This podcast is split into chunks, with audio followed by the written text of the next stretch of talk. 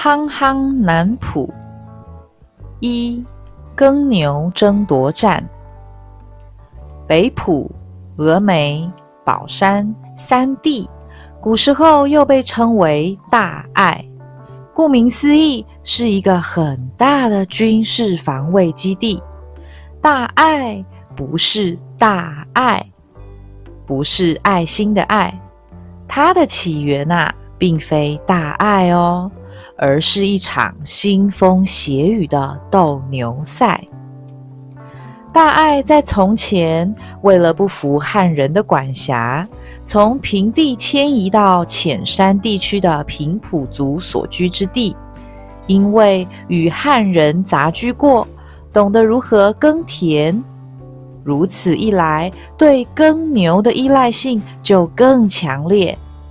而耕牛哪里来呢？当然是找汉人要啦，但汉人怎么可能乖乖的提供耕牛？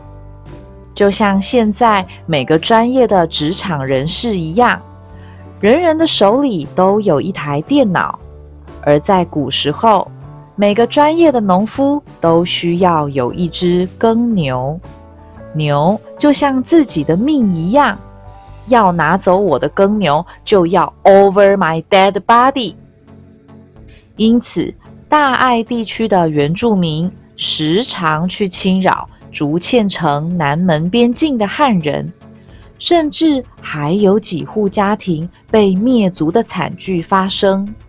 也因此，淡水厅的同知生气了，决定讨伐。只是进入隐秘的森林中。寻找敌方据点，敌暗我明，仿佛送死。江秀鸾挑起这个艰困的任务，不断思考着攻入大爱地区的路线。直到有一天，有一群耕牛被抢了，厚重的牛群踩出了结实的脚印。老姜带队沿着足迹横驱直入，一举攻下北浦。两年后拿下了南浦，于是我们的主角南浦开始有了汉人的足迹。二背水一战的南浦村，南浦在金广福开拓的早期是一个勇敢的村庄。怎么说呢？因为大爱地区主要的村落都坐落在峨眉溪的左方，如中兴、峨眉跟复兴村，利用峨眉溪这个天然的屏障来防卫原住民。但是南浦却是一个位于峨眉溪右方的聚落，而且还是金广福往南进攻的一个主要基地。南浦平原在北浦被汉人占领后的两年，也被攻下。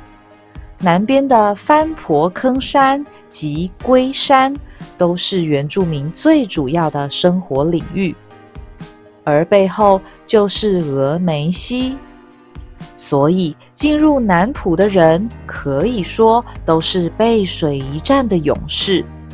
当然，他们也不是有勇无谋。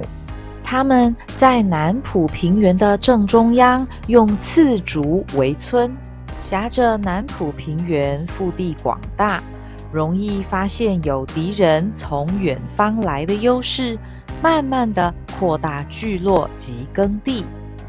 没多久，汉人在番婆坑与原住民发生激战，死伤四十余人，攻下了翻婆坑山。由于此战让当地原住民的男性死伤惨重，或是逃往更偏远的山区，留下了许多妇孺，所以此地又被称为番婆坑。这是一个武装殖民时期让人感到哀伤的名字。而翻婆坑与南浦平原两地合起来，就是现在的。南浦村三南昌宫王爷的预言。有一天，原住民突然下山出草，村庄里有户人家都被灭族杀光，拿光了该户人家的粮食及财物，而被杀死的人头都被砍下了。彭香伯突然从这个恐怖的梦境中惊醒，一抬起头就看到家神三位王爷正看着他。好像在提醒他什么事情。在村中开设中药行的彭景香，人人称他同乡伯。他赶紧跑去告诉每户人家，说王爷显灵，叫大家今天要赶快躲起来，原住民要来砍人头了。开垦初期的南浦，每个人都惊心胆战。生怕原住民出草，一听到赶紧躲起来。没多久，真的有原住民来出草，看到没有人，就以为是有埋伏，赶紧离开了。从此以后，大家都会到彭香伯家拜王爷。这三位王爷就是客家人在武装拓垦时期常常会祭拜的战神。三山国王，一八八六年撤金广福大爱后，南浦的公馆，也就是金广福南浦办公室，没有使用了，就迁移到了公馆。之后，公馆年久失修损坏后，附近的人家就捐地盖了南昌宫。将三山国王迎了进来，继续保佑村里。四田高水低，望食田粮。南浦在一八三七年建村之后，因为地势比河流高，是一个缺水区，加上原住民时常的侵扰，无法有效的大规模耕作。直到建村八年，局势比较稳定后，才由当地十六位地主合资，加上江家的帮助，才开凿了现在的南浦圳，一共灌溉了六十甲的土地。从此，南浦平原正式成为了大爱地区的谷仓。南浦圳引大坪溪水，透过水道进入南浦。水道一共有二十一条隧道，到达南浦山脚后，用水车转动的高低差，将低处水圳的水引入高处水圳中。之后，全长九公里的水圳分三个方向流往整个南浦平原。水车一共有二十一片竹筒，少一个多一个，水车都转不动。客家人正好有一句谚语，叫做“田高水低，望食田粮”，表明了即使田比水还要高，客家先民也要想办法得到水源耕作，得到粮食。民国九十七年底，南浦圳因年久失修，农民面临缺水的困境。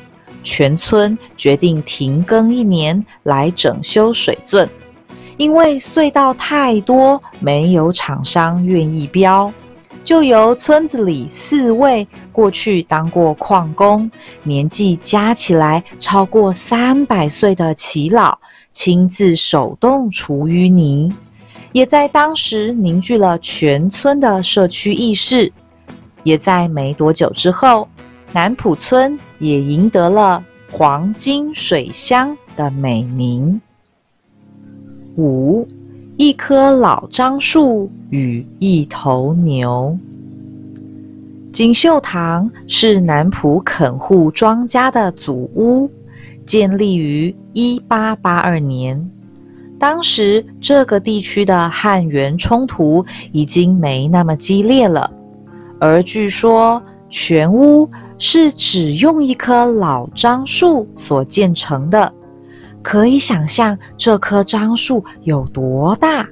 在挑选建材时，庄家族长在大平地区的原住民部落看中了一棵又大又直的樟树，于是与当地的原住民交涉同意后，就派人去砍。